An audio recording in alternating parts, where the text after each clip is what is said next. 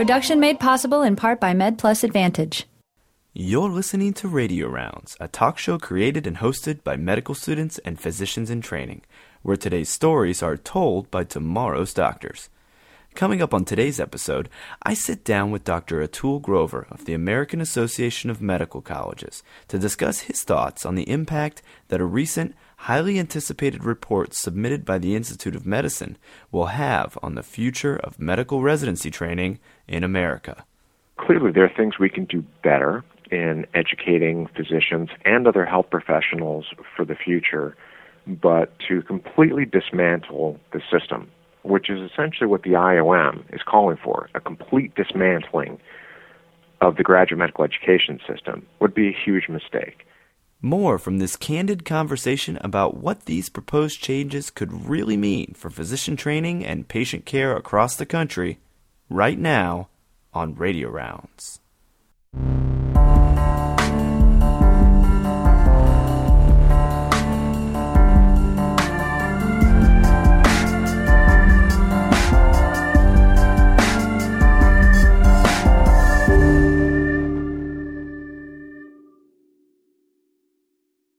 Welcome to Radio Rounds, everyone. I'm John Corker. Today, we continue our exploration of the meaning and potential impact of a recent landmark report published by the Institute of Medicine's Committee on the Governance and Financing of Graduate Medical Education, or GME. As a reminder from part one of this series, the Institute of Medicine is an independent, nonprofit organization that works outside of government to provide unbiased and authoritative advice to decision makers and the public. According to their website, the IOM asks and answers the nation's most pressing questions about health and healthcare. In 2012, recognizing an impending crisis in access to healthcare across the country, the IOM commissioned a special committee to examine how physicians are trained during their three to seven years between medical school graduation and independent practice, called residency. Recently, after two years of research and debate, the IOM committee finally published their recommendations for an improved, more sustainable GME program. These recommendations have been highly controversial, including but not limited to calling for a freeze and a 10 year phase out of federal support for GME, increased accountability and transparency measures for this support, and for the creation of two new federal committees to oversee the governance and financing of GME going forward. Today, in part two of this ongoing series, I sit down with Dr. Atul Grover, the Chief Public Policy Officer at the AAMC, a not for profit, Washington, D.C. based association representing all 141 accredited U.S. medical schools, nearly 400 major teaching hospitals and health systems, including 51 VA medical centers, as well as 90 academic and scientific societies nationwide. Dr. Grover concurrently holds faculty appointments at the George Washington University School of Medicine and the Johns Hopkins University Bloomberg School of Public Health. Previously, he has held positions in healthcare finance and applied economics consulting, as well as in the U.S. Public Health Services Health Resources and Service Administration National Center for Health Workforce Analysis. I started off the interview by asking Dr. Grover to share his big picture thoughts on the importance and potential future impact of this report. Dr. Grover, thanks so much for joining us on Radio Rounds today. That's my pleasure, Dr. Corker. Can you start off by just taking a minute to explain for our listeners a little bit of the background and significance, from your perspective, of the Institute of Medicine's recent report on the governance and financing of graduate medical education in America? The the Institute of Medicine is a very august body. Um, you know, people work their lifetimes to be recognized, to be named to the the IOM, part of the National Academy of Sciences. And I think anytime they voice an opinion or um, put out a report, it's something that we all need to listen to. And so I think people are taking the report very seriously. I think the challenge with the IOM's recent report on graduate medical education is that there are fabulous observations in there. And in your language and my language, I would say the right diagnosis, but the prescription is wrong. And so clearly, there are things we can do better in educating physicians and other health professionals for the future, but to completely dismantle the system, which is essentially what the IOM is calling for a complete dismantling of the graduate medical education system would be a huge mistake. And I know that I talk to my friends from around the country and around the world, and when they think about the best place in the world to train to be a physician for the future, they think about coming to the United States. So I have serious respect for the IOM and their views on things. I have serious questions about their prescription for how we really change graduate medical education and improve the quality of physicians and other health professionals that we train for the country. Now, one of the more controversial bases for that prescription that you mentioned of, of this committee was that they found no credible evidence to the claim that there's a physician shortage, either current or impending in America. Now, that runs counter to the AAMC's, the American Association of Medical Colleges, data indicating a current shortage that they project will increase over, over the next five, ten years, even further if nothing changes. Where does the AAMC's data and projections come from, and where do you think the disconnect lies between that data and the findings of the report? I, I think it's a really interesting finding for the IOM to say there's no evidence of a physician shortage. I will also point out that they didn't find any evidence that there's not a physician shortage. They really stayed pretty much mum on the issue. And I, I think when we've gotten, I, I've done workforce projections for a long time now, uh, almost two decades in my professional career. And I, I think we haven't always gotten it right, but when we've really gotten it wrong in terms of what we expect from the physician workforce or health workforce in general, is when we've made major assumptions about the way the world will change. And I would say that a lot of what's going on now, and for the uh, co chairs of the IOM committee, doctors Berwick and Wilensky, to say, well, we don't think there's uh, evidence of a shortage. It's all based upon an assumption that the U.S. medical care system is going to change drastically.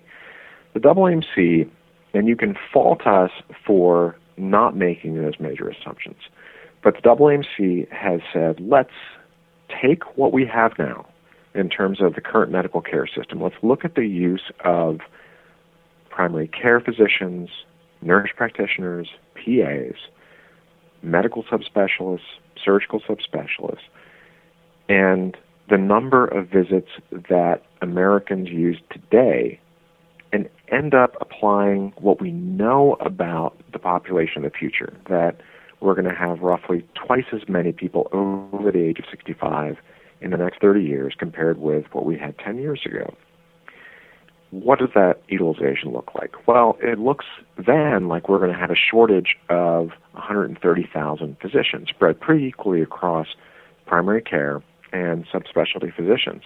Is it going to be exactly 130,000? No, we're going to be wrong. But directionally, every single scenario that we can come up with demonstrates that there will be too few physicians to provide care for a growing aging population. Now, all of that is not going to be provided by physicians. Some of it's not even provided by people. So we know that um, what we are suggesting today is that we train enough physicians to meet roughly a third of that shortage. Let's train another 30 or 40,000 physicians over the next decade. Uh, and then let's figure out how to make care more efficient, how to figure out how to use, all the other health professionals on our team of healthcare providers. Let's figure out if we can actually do something with connected health and telemedicine. All of this is going to be important because we're not going to be able to figure out how to cure all of these shortages with a silver bullet and it's not going to happen by just training more physicians. However, training more physicians has to be a part of the solution. Obviously, this committee was tasked with not only uh, looking at the governance of, of graduate medical education, but also the funding. And, and one of the main points of contention right now with federal funding for graduate medical education is the fact that it may or may not be um, as tracked and accountable and transparent as some would like it to be. In fact, one of the main recommendations of the committee was to tie a greater percentage of, of federal funding for graduate medical education to new accountability measures, if you will, uh, on the part of resident physicians and their residency programs to your knowledge, what will these measures entail, and, and how specifically will federal GME funding be made more transparent and accountable? Right now, all we have to go on is the recommendations from the committee. And the IOM GME committee recommended that roughly 30% of current federal funding for graduate medical education be used to fund two new bureaucracies in the federal government uh, that would look at GME. And there would be a GME policy committee in the Center for Medicare and Medicaid Services and another committee in the Department of Health and Human Services. And so I, I don't know about you and your listeners, I don't have a whole lot of faith that uh, two new committees uh, within the federal bureaucracy, funded by $3 billion a year in Medicare funding, would actually do a better job than we have now in terms of making uh, residency programs in the healthcare system accountable for uh, what our federal investment is the AAMC has supported uh, a number of bills, um, uh, particularly in, in the House, H.R. 1201, uh, which is co sponsored by Representative Aaron Schock of Illinois and Representative uh, Allyson Schwartz of uh, Pennsylvania, a, a bipartisan bill that would actually call for greater accountability in GME funding and tie 2% of Medicare's GME funding to accountability metrics. And the accountability metrics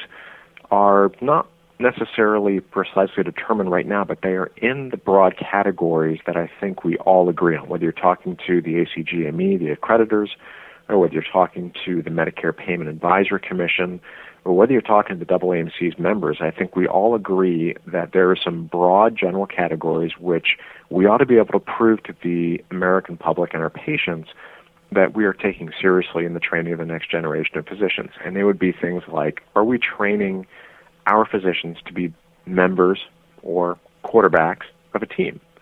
Are we training them to work in a variety of settings, not just in the inpatient hospital setting, but also ambulatory surgical centers, in outpatient clinics, in community health centers? are we actually training them how to improve quality and how to improve the system for their patients? Are we training them to be meaningful users of information, whether that is information technology or all the information that we now are flooded with on a daily basis in our practices?